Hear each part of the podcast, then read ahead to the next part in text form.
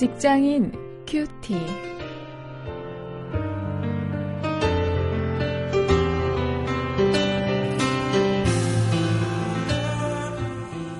안녕하십니까. 7월 8일 오늘 사도행전 16장 11절부터 15절까지 말씀을 가지고 헌신을 주제로 해서 바쁜 여인 루디아의 헌신 이런 제목으로 말씀을 묵상하시겠습니다.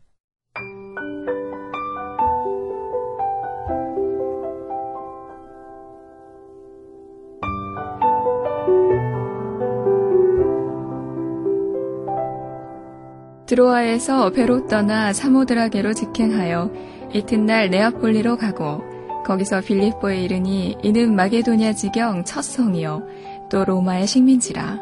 이 성에서 수일을 유하다가 안식일에 우리가 기도처가 있는가 하여 문밖 강가에 나가 거기 앉아서 모인 여자들에게 말하더니 두아디라 성의 자주장사로서 하나님을 공경하는 루디아라 하는 한 여자가 들었는데 주께서 그 마음을 열어 바울의 말을 청종하게 하신지라 저와 그 집이 다 세례를 받고 우리에게 청하여 가로되 만일 나를 주 믿는 자로 알거든 내 집에 들어와 유하라 하고 강권하여 있게 하니라. 여러분, 우리 모두는 바쁘지요? 정말 바쁘지 않으십니까? 어, 그런데 바쁜 사람들은 헌신하지 못합니까? 어떻게 생각하십니까? 오늘 우리가 본문 속에서 살펴보려고 하는 이 여인 루디아는 정말 바쁜 여인이었는데요. 그래도 이 사람이 헌신하는 모습을 볼 수 있습니다. 이 사람이 헌신을 통해서 바쁘게 살아가는 이 현대 사회 속에서 우리 그리스도인들이 어떤 모습으로 헌신할 수 있을까 한번 생각해 봅니다. 이 유럽으로 건너간 바울의 전도팀 일행이 빌립보 성에 이르렀습니다. 어, 그러나 이 빌립보에는 회당이 없었습니다. 그런데 이 당시에 유대인 남자들은 어디를 가든지 남자가 10명만 모이면 유대인의 회당을 세웠습니다. 그러니 그 빌립보 지역에는 유대인 남자 10명이 있지 않았다는 얘기죠. 아, 그만큼 유대인이 적었다는 것입니다. 그래서 여인들이 강가에 모여서 기도하고 있는 정도였습니다. 아, 그곳을 수소문해서 사도 바울이 찾아가서 이제 전도를 시작하려고 하는 것입니다. 그곳에 모인 여인들 중에 루디아라고 하는 여인이 주도적인 역할을 했던 것으로 보입니다. 아, 하나님이 그 여인의 마음을 열어서 하나님의 말씀을 청종하게 하셨습니다. 이 하나님을 향한 헌신은 대부분 이렇게 말씀을 진지하게 듣는 것과 결부됩니다. 말씀에 대한 깨달음이 있어야 제대로 헌신할 수 있습니다. 아, 그러니 이 바쁜 여인, 이 바쁘게 이 일을 감당해야 하는 어, 이 여인이 말씀을 들었다고 하는 것 이것이 참 중요한데요.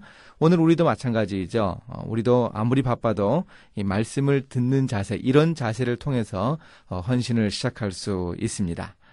어, 이제 15절에 보면은 이 루디아를 중심으로 해서 유럽 지역에서 첫 번째 교회가 서는 어, 이런 놀라운 모습을 우리가 볼 수 있습니다. 이 루디아의 집 사람들은 모두 세례를 받게 되었습니다. 그래서 유럽 지역 선교의 첫 열매가 되어서 하나님께 큰 영광을 돌렸습니다.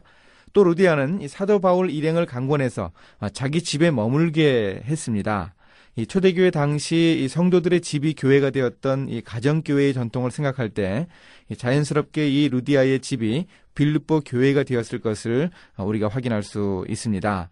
아, 이렇게 바쁜 여인, 어, 자주 옷감을 판매하는 이 일을 감당하는 이 바쁜 여인 루디아가 헌신해서 말씀을 듣게 되었을 때 이런 놀라운 역사와 기쁨이 생길 수 있었던 것입니다. 이 유대인들의 수가 적어서 회당도 없는 이 빌립보에도 하나님의 교회가 설립되는 이런 놀라운 역사가 있을 수 있었습니다. 오늘 우리도 이 말씀을 듣는 헌신을 통해서 하나님을 크게 기쁘게 해드릴 수 있을 것입니다.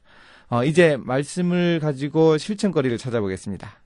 어, 오늘 나의 헌신으로 하나님의 교회가 든든히 서갈 수 있다면 정말 바람직하죠. 어, 오늘 우리가 말씀을 가지고 말씀에 대해서 헌신하는 어, 그런 결심을 좀 할 수 있기를 원합니다. 아, 과연 우리가 말씀을 얼마나 읽고 말씀대로 살기 위해서 노력하는가 하는 우리의 말씀 생활을 한번 돌아볼 수 있는 시간이 될 수 있으면 좋겠습니다. 이제 기도하시겠습니다. 루디아의 마음을 여셨던 하나님, 제 마음도 열어주시어서 말씀을 깨달아 헌신하게 하시고 하나님의 놀라운 역사에 동참하는 제가 되게 하여 주시기를 원합니다. 예수님의 이름으로 기도했습니다. 아멘.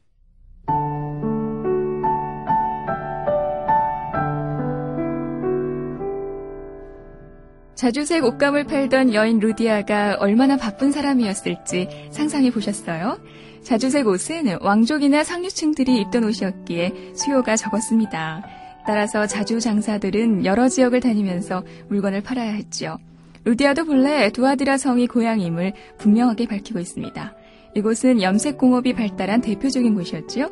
따라서 루디아는 두아드라 성의 근거지를 두고 아마 그곳에도 옷감을 파는 가게의 본점을 두었을 것으로 보입니다. 그리고 유럽 지역의 상권을 개척하기 위해서 직접 나온 여사장쯤 된다고 추측할 수 있겠어요. 실제로 그녀의 집은 바울의 전도팀 일행을 머무르게 할 만큼 규모가 큰 집이었던 것으로 보아도 이런 추측을 할 수 있겠죠.